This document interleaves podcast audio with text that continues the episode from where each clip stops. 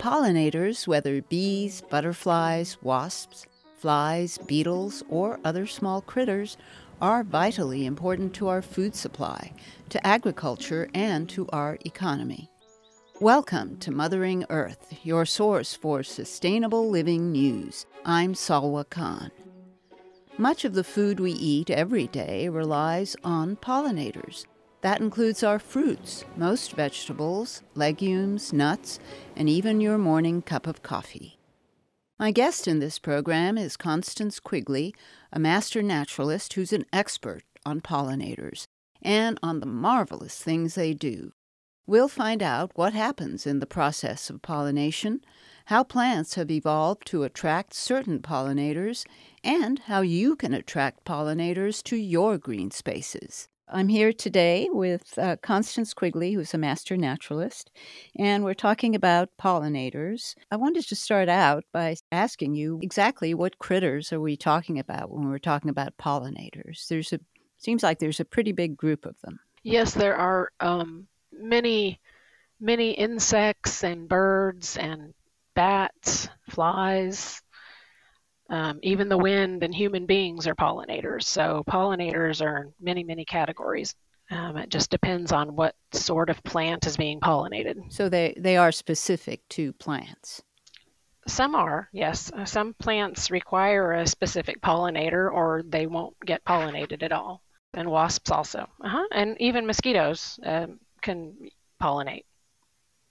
So essentially, any any creature that can take pollen from one plant and deposit it on another, or even in the same plant, is a pollinator. And what is it they exactly do? Now, you explained that they're moving pollen around, but what does that do for the plant?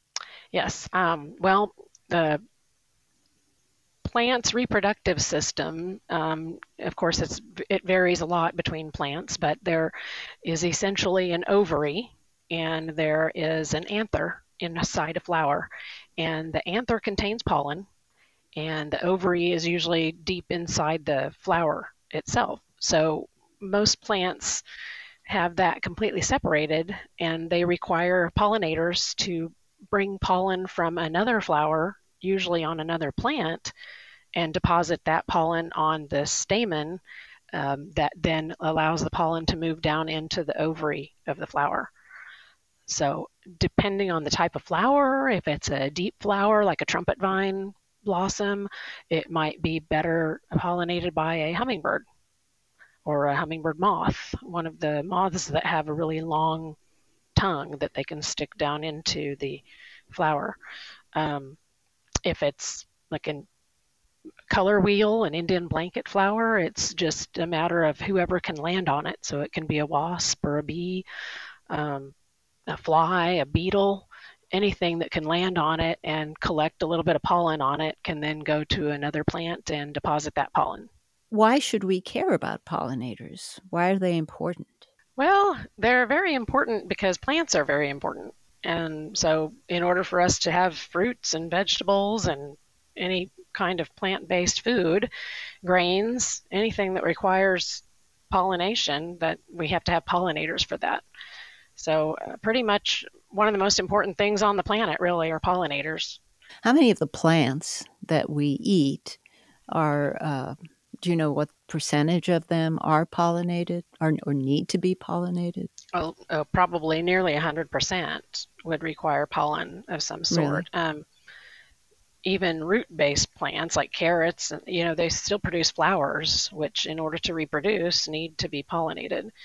So there's there are very few plants that would not require anything like that. If they some plants can pollinate themselves. Uh, so I, there are some that just require some movement, like a tomato plant. You can get you can actually just shake a tomato plant and pollen will come out of the anther and deposit itself into its ovary. So there are some plants like that that can be pollinated by the wind, like corn is another one. So, but they most pretty much okay. any plant requires some sort of interaction with some kind of moving object in order to be pollinated. Now, I understand that plants have uh, various tactics and strategies that they've evolved over the years in order to attract pollinators. Mm-hmm. Can you talk about that? Yes, it's um, very, very interesting um, how these plants have evolved in conjunction with their pollinators. So some plants are very specific and others are more broad based, um, but they all have um, different characteristics. So they may attract by color, um, they may attract by fragrance. Um, some of them are just the shape of the flower. So, uh, night pollinators like moths and bats are attracted to white flowers. And they might not even have a fragrance. They might be very fragrant, but the pollinator is probably just attracted to the white shining color in the nighttime with the moonlight on it. Um, some flowers are red, and that's more attractive to hummingbirds. Some flowers are yellow, and that's very attractive to honeybees and wasps. So it just depends on how how it's evolved, really. And and you mentioned earlier that they've uh, plants have sort of evolved with the with their pollinators. Yes. What did you mean by that? Um, well, uh, there have been a lot of studies in that area that um, have you know, de- you can demonstrate that certain pollinators are attracted to certain plants that have grown in that same area for you know millions of years or thousands of years, and the essence of the the design of the flower is designed basically to attract the pollinator and allow the pollinator to access the nectar and the pollen so that it can then be transported to another like flower. That's pretty amazing. There's bats that only, or I'm sorry, there's agave plants that only attract certain bats, and the bats are basically the only pollinator around that can access the flowers and pollinate them. And uh, likewise, there are lots of insects that are just attracted to a certain type of plant. So there's um, there's just a lot of interaction and um, syn- I guess synergy between the way insects have evolved and their plants have evolved. You're listening to Mothering Earth. I'm here today with Constance Quigley, who is a master naturalist, and we're talking about pollinators. So, are certain pollinators, for example, bees, more important than other pollinators? And if um, so, why? I, I wouldn't classify them as more important but uh, depending on the crop and depending upon the importance of the crop to humans, they may be considered more important. Um, there are you know, European honeybees, which are used to pollinate almond crops in California, and there are people who make enough money off of that that they transport their bees out to California and back to Texas and Florida every year because they can make enough money pollinating almonds. Um, likewise, there are crops um, in eastern Texas and the south that are, I guess, they rely upon um, different kinds of bees, not necessarily honey bees, but some sort of mason bees that are used to pollinate those flowers, those crops. Um, so it just kind of depends on. I mean, if the if you know if you term it as important, is it important to the bees?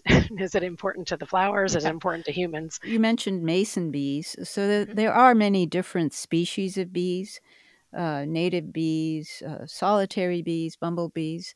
Um, are they all equally busy pollinating, or uh, some more than they, others? Uh, they they all do participate in pollinating processes. So um, solitary bees, um, like uh, maybe leaf cutter bees, they are um, they often collect their pollen, and then they also they cut little pieces out of leaves of certain plants, and they roll their larva up in that, surround it with pollen, make it into a little burrito basically, and they dig into a hole into the ground and they deposit it, and they'll do that multiple times, up to maybe 24 inches deep sometimes, if they can, probably not in our soil, but in some places where they can dig that deep.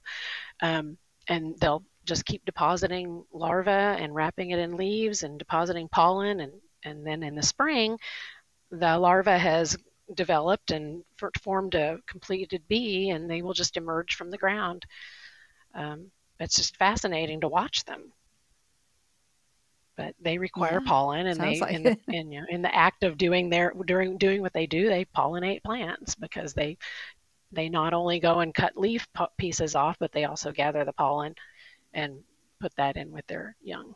Do bees feed on uh, nectar and pollen? What uh, do they they get different things from these two sources? Yes they typically they're attracted to a plant for the nectar because bees require nectar to live. So, bees and butterflies and moths and hummingbirds and bats and all of the pollinators are typically going into the flower for nectar. And the nectar is a carbohydrate and it's very sweet, sweeter than, let's say, Pepsi or Coke. It's super sweet. And so it gives them a lot of energy in a quick way. And the bees feed on that and they take it back, and then the bees in their colony feed on it and um, solitary bees and butterflies feed on it.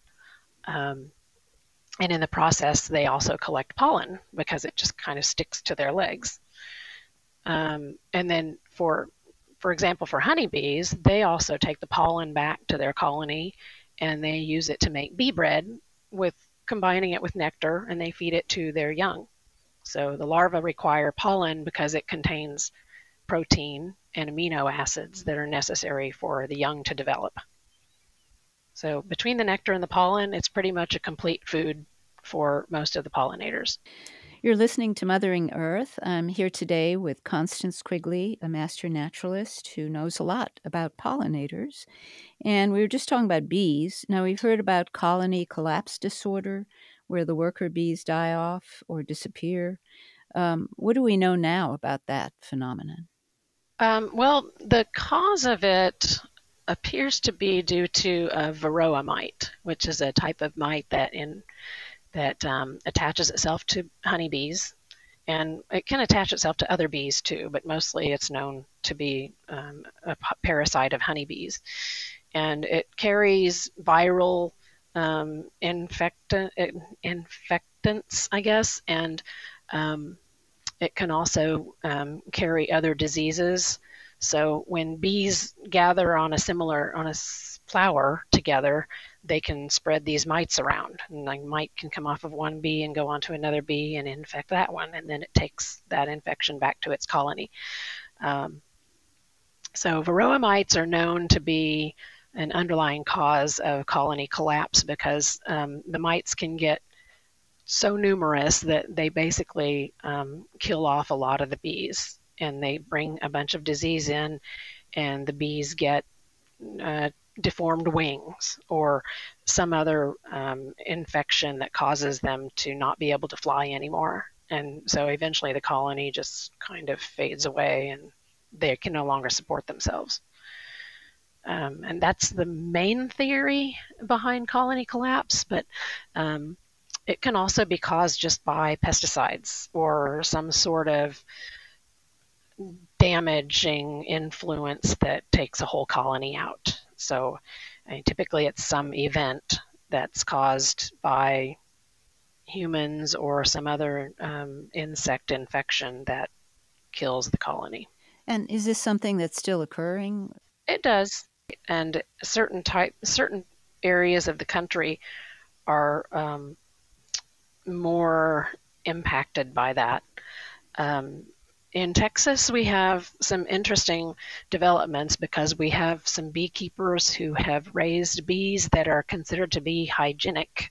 And so they'll clean themselves of the mites. And once they remove mites from each other, and then the mites are no longer able to embed themselves in the young and you know continue to grow and, and be a real problem for a colony.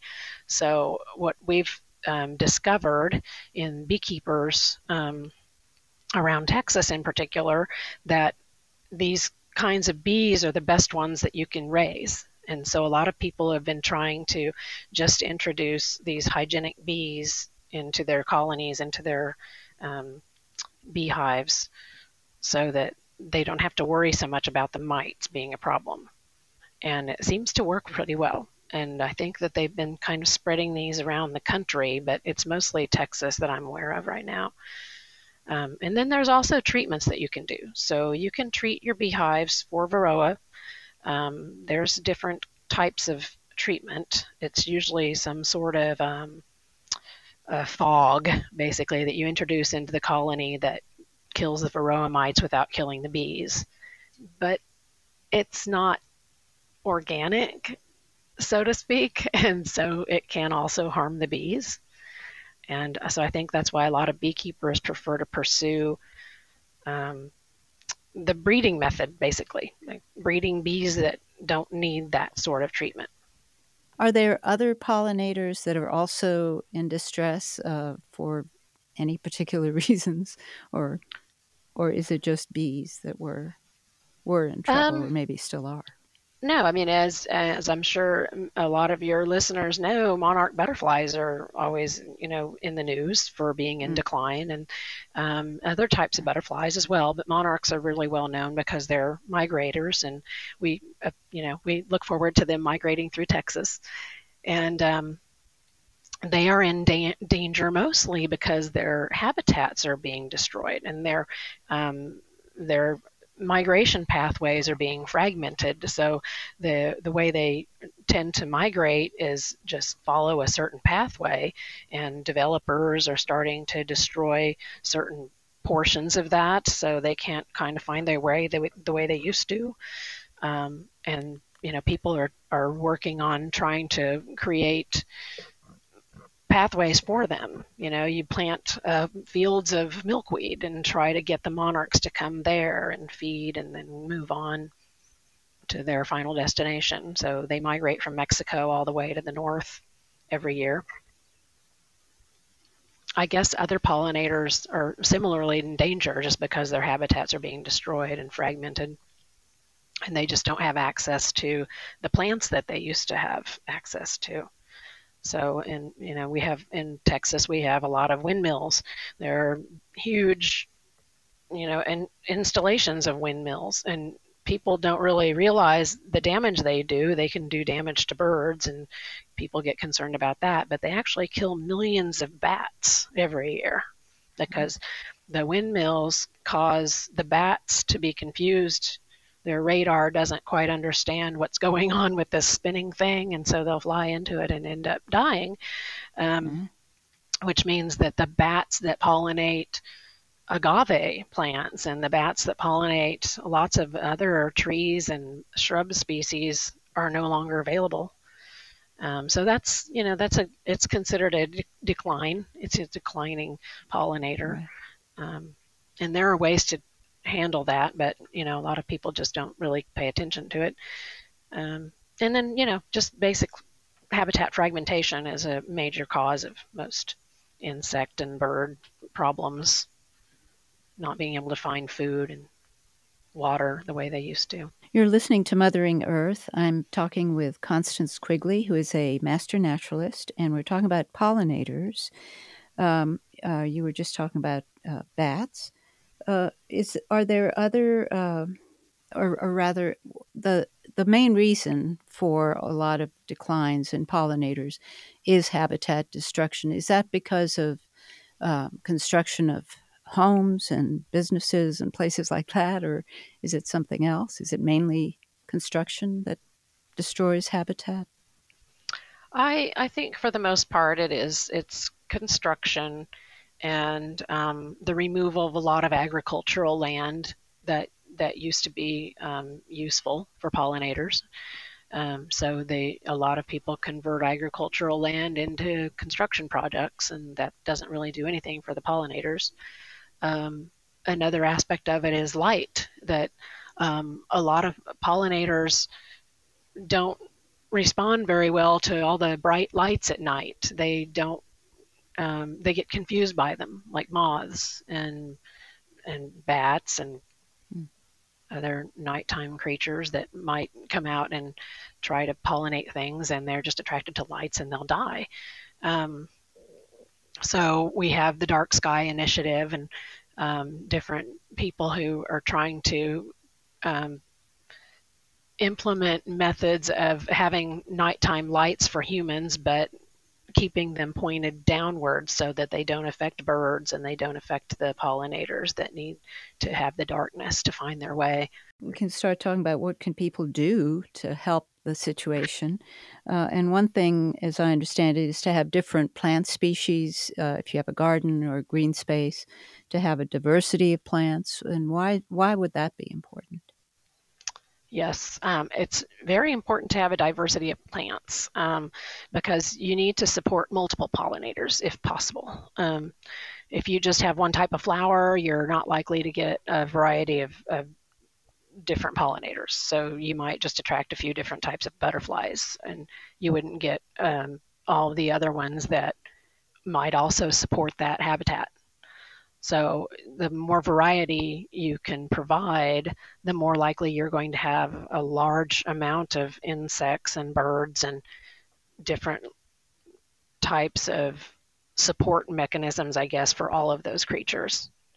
The other thing to consider is the timing of the year for all of the different blooms. So it's important if you're really trying to support pollinators to support them throughout the season. So you want things that will bloom in the spring, you want things that bloom in the summer, you want things that bloom in the fall and the winter even, so that any pollinators that come around during the throughout the whole year will have something to eat, something that they can provide, you know, food and water for them. I understand it's also important to provide plants that they would uh, lay their eggs on and, and the larva would grow on, correct? Yes, absolutely. So you're not looking to just have flowers for yourself. You're looking also to have host plants, and a lot of um, a lot of caterpillars and um, a larva of beetles and other insects live on shrubs or small trees, even large trees like hackberry trees and oak trees are a great um, larval insect source for lots of different butterflies, moths, beetles, and everything. I mean, pretty sure you know that, but things falling out of your trees all the time and going, ooh, what is that creepy crawly? But um, it's it's part of life you know it's part of what supports the, bee, the birds and the bees and they the moths and everything they all interact. So it's just important to have all of that. And if you can have small small plants like flowers and really pretty pretty little flowers all in a bed that's great. And then if you can have some shrubs and some trees and all of these things bloom at different times of the year then you basically have a habitat and that's what you're trying to get going. So, if someone wanted to develop their green space into a pollinator friendly garden, um, can you sort of describe a process that they might go through? Well, it depends on what they're starting with. So, if you're starting off with bare ground, the most important thing is to cover that bare ground. Um, any gardener will tell you that bare ground is the worst thing you can have. So, anything at all, mulch, um, small plants, ground cover, anything at all that covers that will at least start a habitat. Um, beyond that, um, just starting to plant native plants, native flowers, um, encouraging the things that already grow. And then, of course, a lot of people will have a vast expanse of lawn, which is pretty much a dead space as far as pollinators. Um, what what do you suggest in place of lawns? I I like to recommend ground covers that are native. So for people who have a lawn that has a regular water, so if you had a lawn that you had an irrigation system and you want to continue using that, I would recommend using um, straggler daisy, which is horse herb, or some other low growing native cover that could spread and produce little flowers and support some wildlife. Um, frog fruit is another one. They're just really low growing ground covers that will just grow in Texas. They don't need a lot of support. But if you give them water, they can really fill out a space and look really pretty, just like surprisingly pretty, like a St. Augustine lawn, but it's supporting a nice habitat instead. Um, another thing that you can do is um, scatter wildflower seeds. Um, Texas is known for having lots and lots of wildflowers growing everywhere along the roads and the highways, and that's not being tended to really. That's just somebody out there threw out a bunch of seeds and it grew. So you can do that in your own yard.